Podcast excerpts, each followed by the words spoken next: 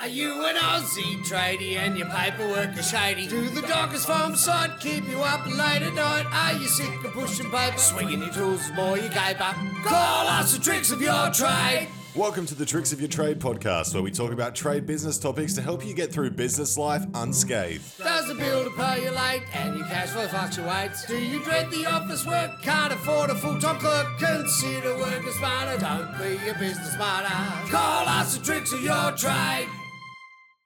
Hello, and welcome to episode 10 of the Tricks of Your Trade podcast. I'm your host, Michelle Surson, construction adjudicator and director of Tricks of Your Trade. Now, we're changing pace a little bit today, and we're going to be talking to a lawyer about preference payments. So, in previous episodes, you will recall we have been talking to a subcontractor whose uh, business went broke because in part, he had to pay a liquidator back money that he had been paid by a builder. Now, I've had uh, lots of questions about that episode since it has gone to air, and one of those questions is how do we make sure this doesn't happen to us? Now, I have tracked down uh, one of the most highly reputable lawyers in this field of law, uh, Peter Mills. He's a senior lawyer at Active Law in Brisbane. Um, but Peter has 17 years' experience in this area of law, getting subbies paid, uh, getting all of his clients paid, and avoiding paying preference payments to liquidators. So there is no other who uh, is across this type of problem more than Peter. And the best thing about him is that he speaks plain English. Uh, he's very relatable and he's very easy to listen to, which I know that you, my listeners, will appreciate. Uh, it is a quite heavy area uh, that we're going to be getting into, but Peter has been fantastic in drilling down and giving us simple explanations for some of the terminology that you will be thrown from liquidators if one of your builders goes into liquidation and suddenly you find yourself getting letters from them. Now, it's become apparent to me during this interview that there are some benefits to knowing what might be coming your way if you uh, do receive any letters from liquidators and you find yourself an unsecured creditor. And Peter has certainly um, gone out of his way to point out the benefits of how subbies can band together to help each other in this circumstance if you can see the forest for the trees. So, without further ado, uh, I'll get into the interview with Peter and I will come back to you at the end of the episode with some practical uh, tips on how you can get in touch if you have this problem. Well, Peter, thank you very much for joining us on my podcast. Uh, I'm aware that you have been listening as an avid listener so far, so thank you very much for that. Pleasure. And uh, just so our listeners are aware, we are not talking to a normal lawyer today. We are talking to a lawyer wearing board shorts. We are actually sitting beachside at Bribie uh, talking about the PPSR uh, and the PPS Act. So uh, it should be a very interesting interview. Uh, in previous episodes, we've been talking about how subbies have come unstuck with preferential payments and builders going broke. And one of the goals for me with my podcast is to bring you guest experts who can help you steer clear of these problems and make sure that you get paid on time, uh, make sure that you stay paid so that you don't have to give any of that hard earned money back if you get it in your bank account.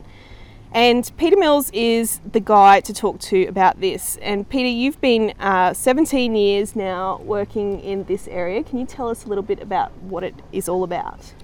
So, generally, Michelle, the preferential payment term is used to describe that where a creditor, who is an unsecured creditor, receives a payment or other transaction, normally a payment of money, from the company that goes into liquidation, which is an amount greater than they would normally get um, by way of a dividend in the liquidation. So it's trying to make sure that all of the creditors get the same pro rata rather than, say, for example, um, the builder's best mate getting paid their full debt the day before the company goes into liquidation and keeping the money, it allows the liquidator to claw that back um, on behalf of the company and distribute to creditors. Now, that's got its own sort of uh, questions about the unsecured creditor situation as well.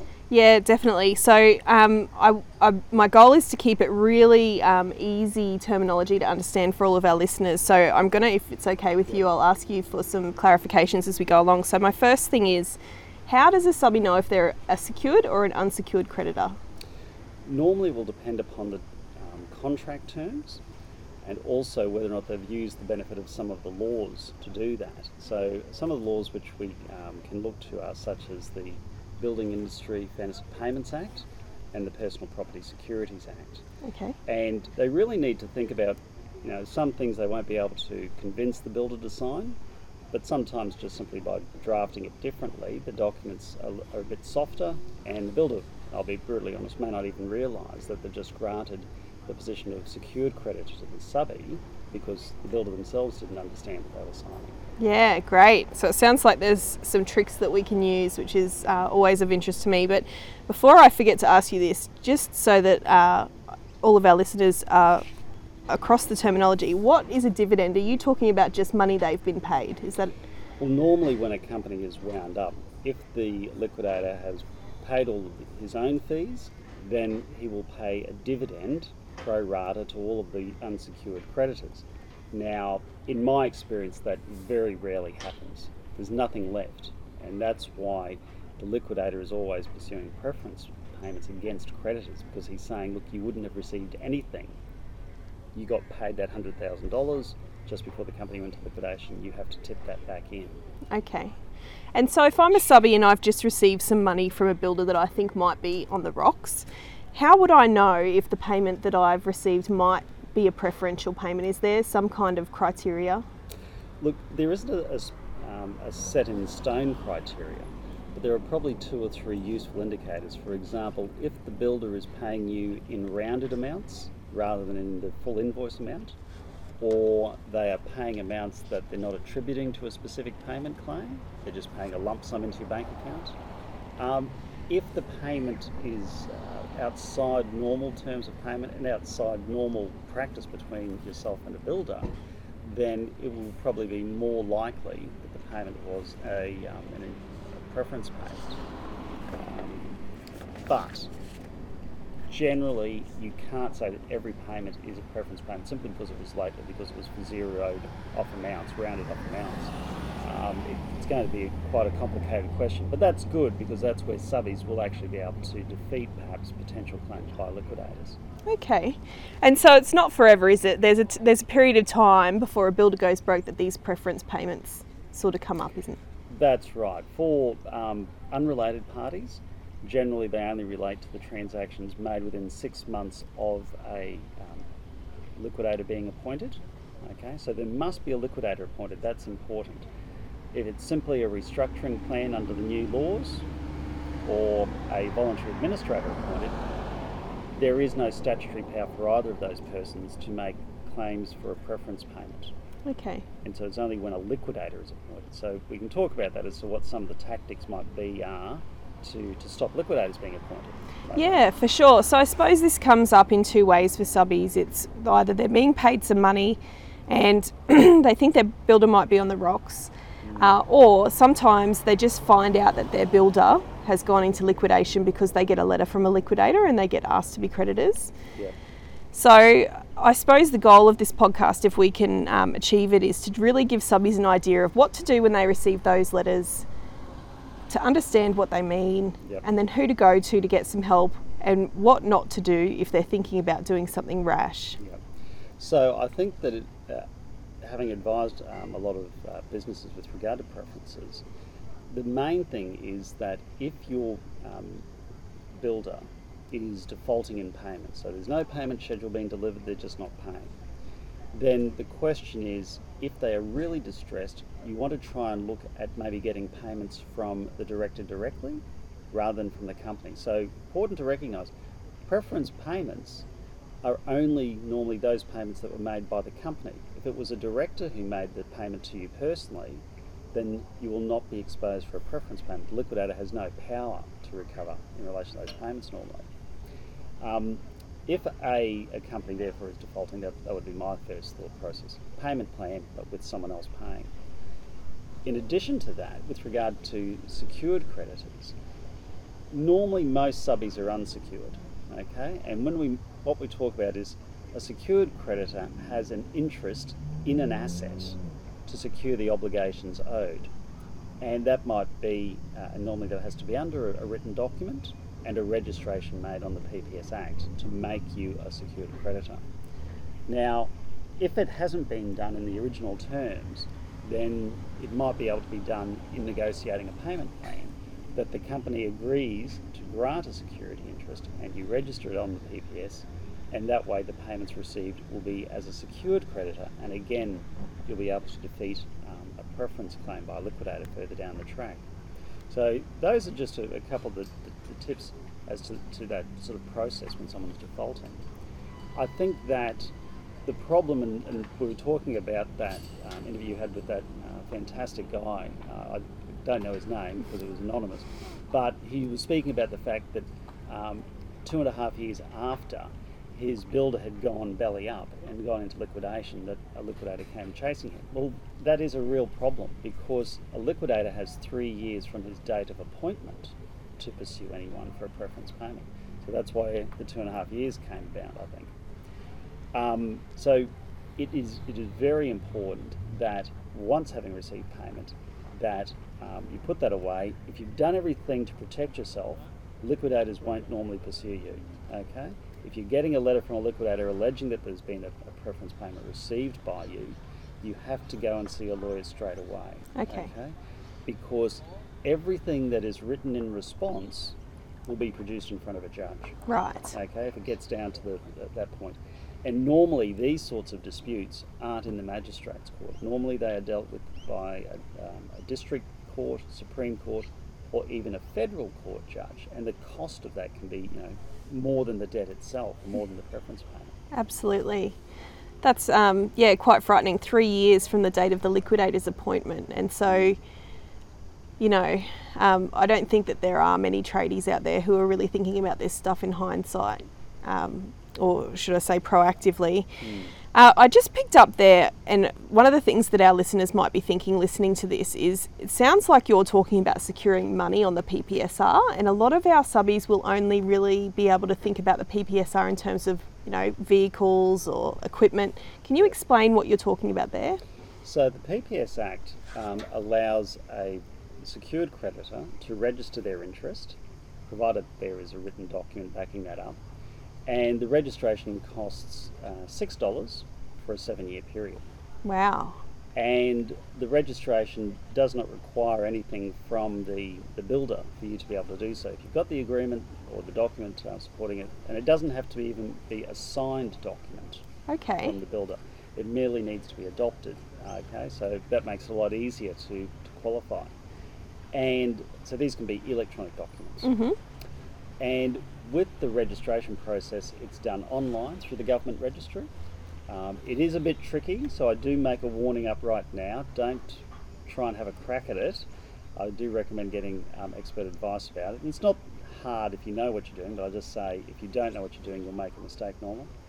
And the registration can be um, against various different assets. So yes, it can be against trucks. It can be against other plant and equipment. Um, it can be against uh, intangible assets like your builder's accounts receivables Okay. and and so on. So it works like a pigeonhole system. If you think of all the different types of assets that a company might have, they're all divided up into pigeonholes, and you can register against one or more of those pigeonholes. Okay, each registration costs six bucks, but um, generally you only need two or three registrations. Okay. Yeah. And so if I was to have a crack at this myself and get on there and try and register something, what would happen if it was wrong? Is there any opportunity to fix it? Uh, for some there are, um, and I know that sounds like a lawyer's answer, but um, I'd just say this: the number of times that the registrations are done incorrectly, and the people who make the incorrect registrations are quite often some of the biggest companies in Australia who haven't done it correctly because their people didn't know how to do it. So I just make that warning straight away. And if what you're saying is that you we want to do this registration so that we protect ourselves from an unfair preference claim of say sixty or seventy thousand dollars, I think it would be imprudent to start penny pinching and think that I can have a crack at it. Yes. Um, okay, I really do emphasise that. I've, um, I've acted for enough people who have done the registrations correctly and they've been very happy, and then I've gotten new clients who didn't do registrations correctly and they've been Very unhappy. that's right. Yeah. And, and they were exposed because of, you know, for the sake of getting it done correctly. I suppose uh, one of the things that most people are aware of with the PPSR is that, you know, it's first in, best dressed, isn't it? I think you told me a funny analogy one day about a bear. Yes, it, it, it's my only joke, Michelle. It's my dad joke, which I'll, I'll be using forever. So, and, and the listeners have probably heard the joke about the two hikers who are walking through the forest and uh, they come across this very large and hungry bear. And the first hiker bends down, takes off his hiking shoes, and he puts on some running shoes. And the second hiker says to the first hiker, What are you doing? You'll never outrun that bear. And the first hiker says, I don't have to outrun the bear, I only have to outrun you. so, um, and, and, that might sound unrelated, but it, uh, being a secured creditor means that um, you don't have to outrun every creditor, okay? You only have to outrun the ones who you're competing with. So, for example, for a builder, many times their banker will have registrations over land and they will go down and sell up the land and they'll recover their debt under personal guarantees by the director, etc. But they won't be worried about the plant and equipment of the business. Okay? So you're not actually having to outrun the bank in relation to priority over that those goods because the bank doesn't care for one, or it may not actually have registered anything against that equipment. Okay. So that's where PPS is that analogy. You're looking how do I outrun my um, uh, anyone and choosing who is, is to be outrun. And if you're secured and your other creditors are unsecured, then they're that second hiker, aren't they? Yeah. They're the yep. ones that the liquidator will be chewing up with a preference payment claim, whereas you're home free. Yep. And then you've got the turkeys who are running in crocs who have done their own PPSR registration and they've cocked it up. Yeah. And then hopefully you might end up ahead of them once they get kicked off the register. Is that how that works? Well, um, look, sometimes um, I can be not so nice. I'm, I'm generally a nice person. but if it's between my client and someone else getting paid first, I'll just start pointing out that the other party did their registration incorrectly or that their document doesn't satisfy the requirements. And so that's where it's coming down to well, I can run my race, but if I have to um, use what they call pointy elbows and you know uh, trip the other person, okay, mm. I will do that. Mm. That's part of my job to make sure my client gets paid first. For sure. That sounds wonderful. Um, and so I suppose when you're a subby and you are thinking about registering on the PPSR and you're getting wind that your builder's going to go broke, and a lot of subbies, you know, the rumour mill's ridiculous, and you'd hear it on the grapevine four hours before, and then yep. they send their accounts clerk desperately to the PPSR to quickly make a registration because they think that something's imminent.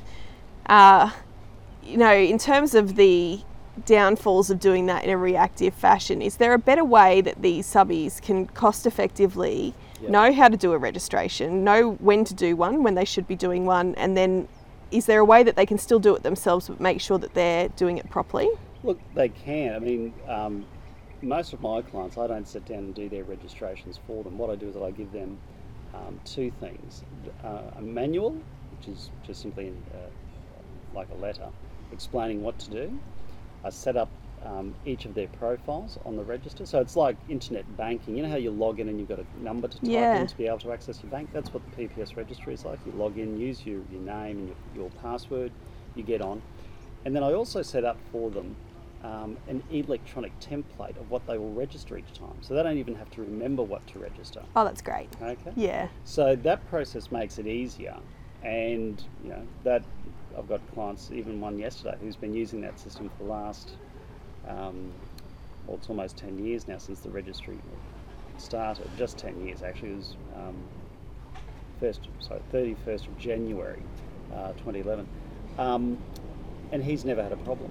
He's always been a secured creditor, and he deals with large um, equipment, etc renting it, and um, every time we've been a secured creditor and we've gotten our money and we've gotten our goods back. So. Yeah, I've got a couple of clients who uh, do hire goods to construction sites, and they have subcontracts. So the builder always sends them a big scary subcontract, and there's always you know 150 million clauses in there. And no one really knows what they're signing up to. Right. But these guys have got a security agreement uh, that they had a lawyer draft for them, and so what they would do is they'd try and get their builders to sign the security agreement. And they probably maybe have like a 60% success rate with that, which is good. Um, but for the guys who they don't get the document signed, they'll Hmm. still they'll still register on the PPSR, and then. But in one instance, or a couple of times, I've seen the builder's legal team quickly come back and they must do checks every month. So they must check to see who's registered something against them. Yep. And then they get a letter saying, You naughty boy, you weren't supposed to do that, take it away. Yep. Yep.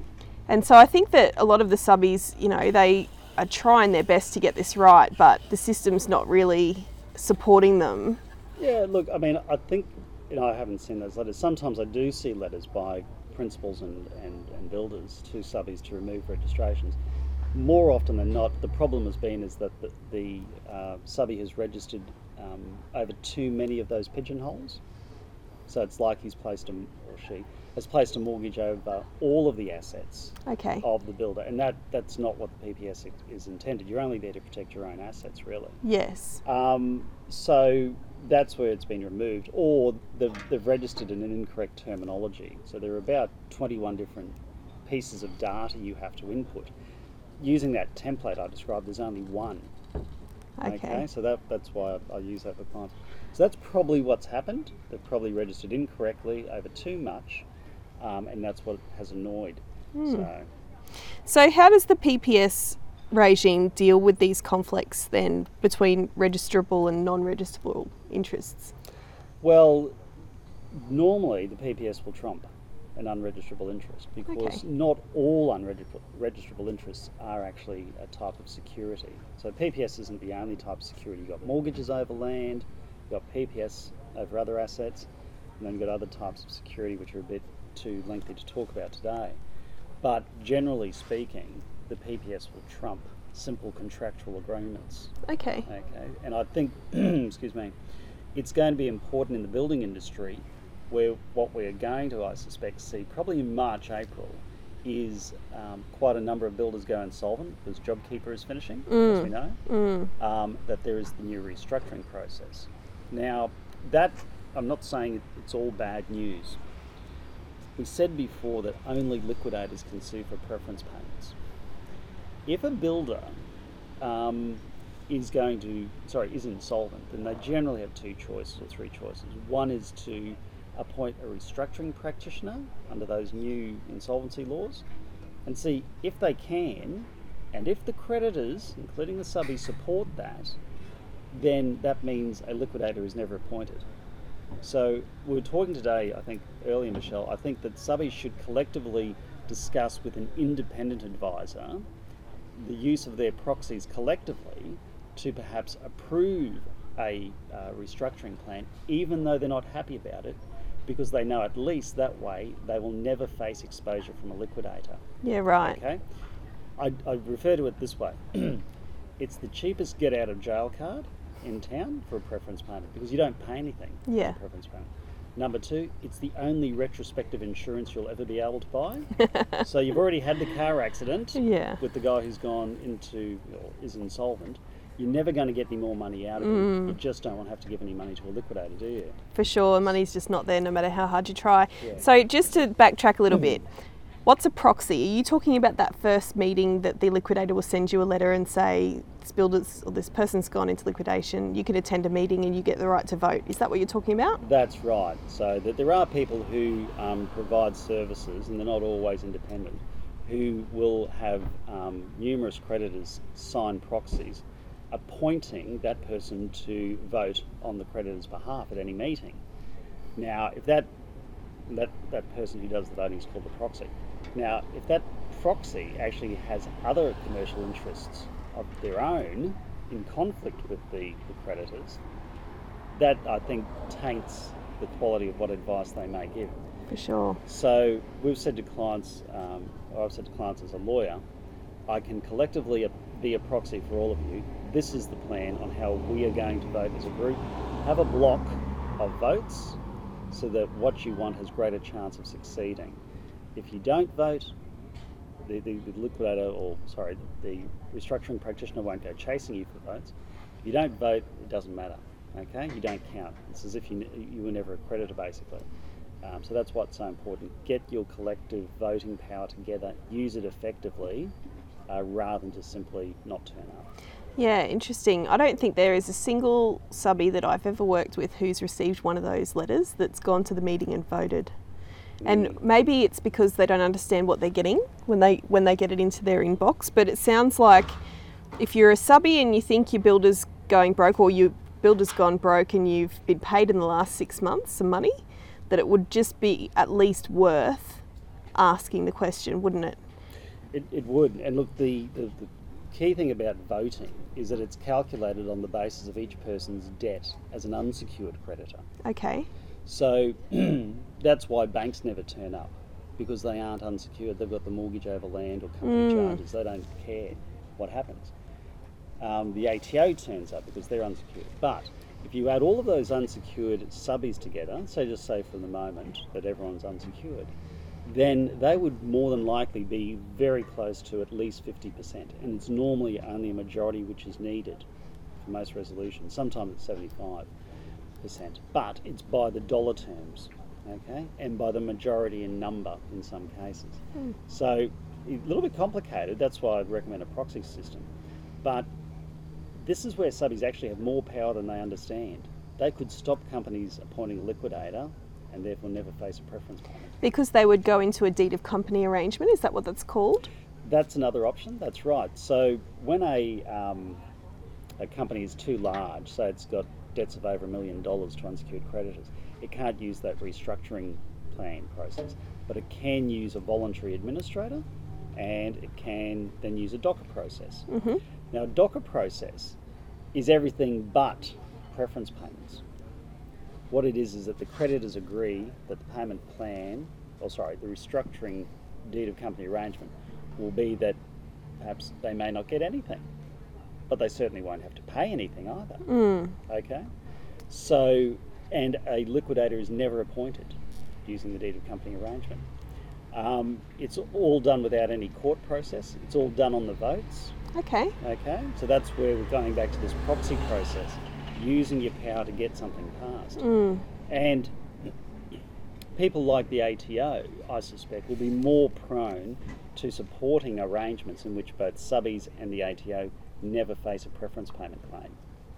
Okay, so um, that that's changed over the last couple of years because of COVID. I won't go into that right now, but I really think subbies should be contacting each other. They should be saying, right, let's collectively have someone advise us on how we should vote, and and this is the kicker.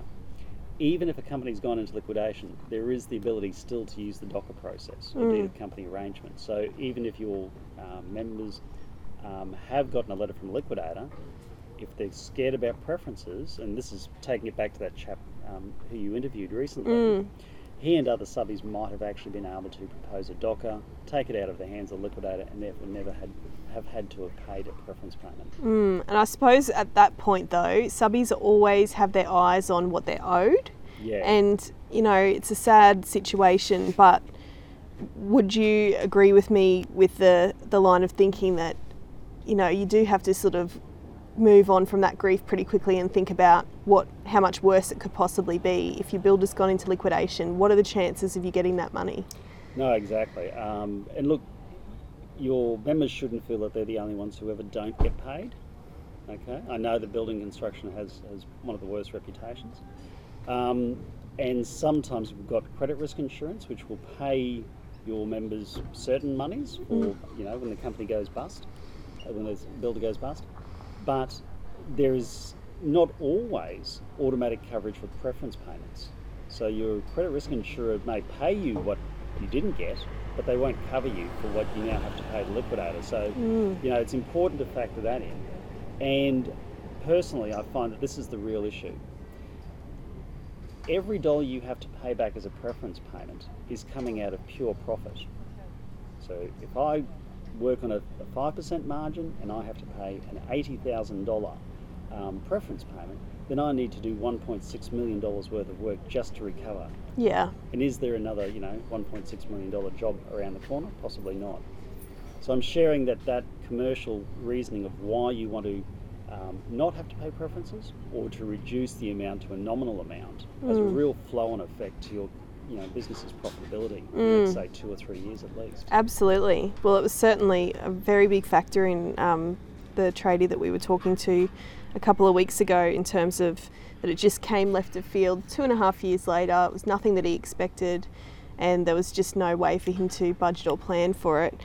Um, where you were talking before about subbies should get in touch with each other and band together, Yeah. I think sometimes it's the practical stuff that really, you know, gets in the way. And Mm, when am I right in my recollection? The first one of the first letters you usually get from a liquidator has all of the creditors on it, doesn't it? So that would be how they would figure out who else would be a creditor.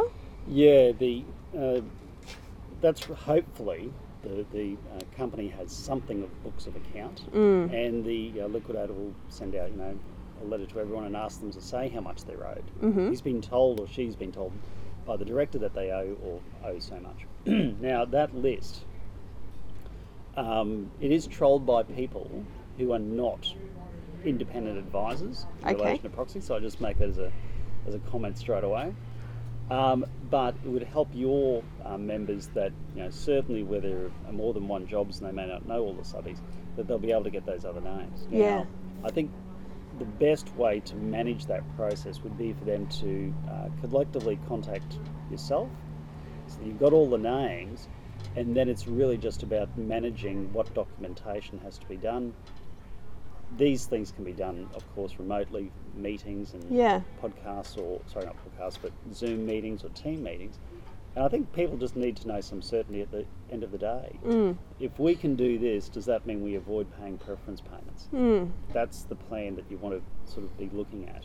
Um, and I just hark back to the fact I very rarely see anything paid to creditors out of a liquidation. Mm. So that money they pay in just goes to pay liquidators and, Yeah. and other fees. So once a liquidator is appointed, you know, and subbies are sort of going, oh, you know, should we go to this meeting? Well, yeah, and you should be checking your ledger to see what you were paid in the six months prior, Yeah. and then going out and getting some advice about making sure that that risk of having to pay that money back for three years after that Mm, liquidator is appointed is not hanging over your head. Uh, so no, I think that is really valuable, and I think it gives people some really practical ways to uh, look at doing some of this stuff as well. And what seems to be largely outside of subcontractors' control, you know, you're never going to stop builders from going broke. You're never going to stop companies from going broke. I think somebody in my first year of law school told me that companies were designed to fail well to protect the people involved. Um, there's, there's an old saying in insolvency, okay? Um, if you didn't have hell, then religion wouldn't work. if you didn't have insolvency, then business wouldn't work because there'd be no ever risk to be perpetually doing something bad. Yeah, for okay? sure. So, yes, maybe it was designed to fail. Mm. But um, I, I think one of the, the other things I'd like to mention is that every business is a banker for its customer. Mm. And just like a bank registers on the PPS registry or registers against land, your members should be thinking about that, I think. And I'm sure they always are. That how can they be a secured creditor over assets, not simply at the whim of one of the um, builders paying them whenever they want to? If you've got all the documents in order, it gives you a much greater chance of being paid and keeping the money. That's the key thing. That's exactly why banks never face preference payments. They've always got their documents done. So, I mean, 17 years in this regime, you must have some nuggets of advice that are the key practical issues for security interest holders with PPS. What would be your top three? don't make it complicated. Don't overwork it. Okay. Um, you and I was talking before. A security document can be simply a single um, paragraph in an email. Okay. So Yeah. Keep it simple. That's the main thing. Um, secondly, is that uh, do not start filling out forms in relation to a liquidation without getting proper advice.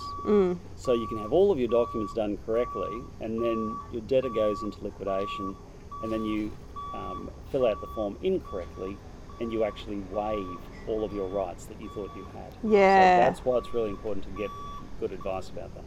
More importantly, that you do something, and I we'll talk about that. I think the third thing is that, um, as we said about being a banker, is that um, members should have an interest collectively with other suppliers into a project of ensuring that everyone gets their fair bit out of it. Now, in Queensland, we have some very strong laws Okay, everyone is there to hope that the project succeeds. If the original builder falls over, so be it. But if we all get paid, then that's what we see as success, and we can do that using these laws. Okay, um, so those are probably three things that I'd share, and, and I'm sorry, probably a fourth, and I do apologise, is that um, members should contact someone before the problems start, mm. knowing that they've maybe been burnt before.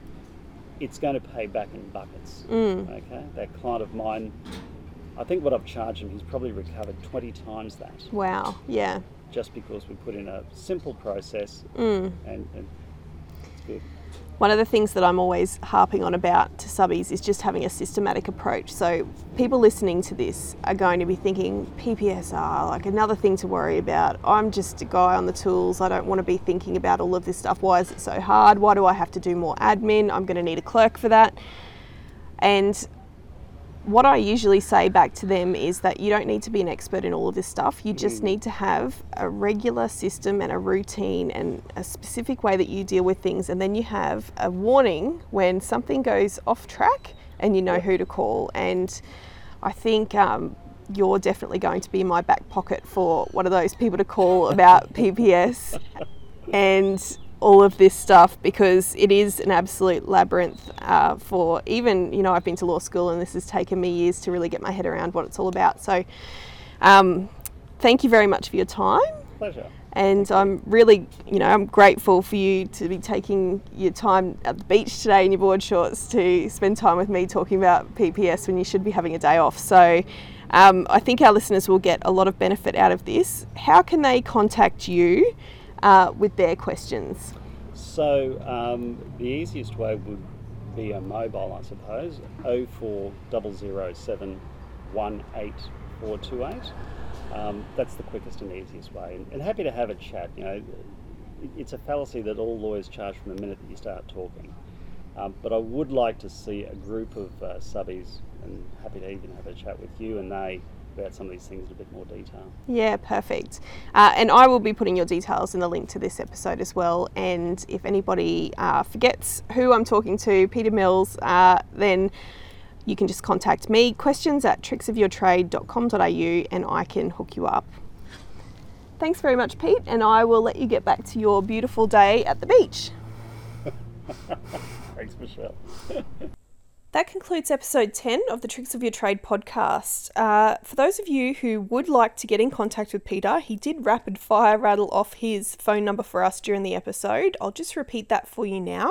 It's 0400 718 428.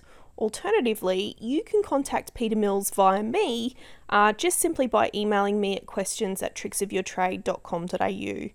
And thank you very much for listening, and we will see you next week.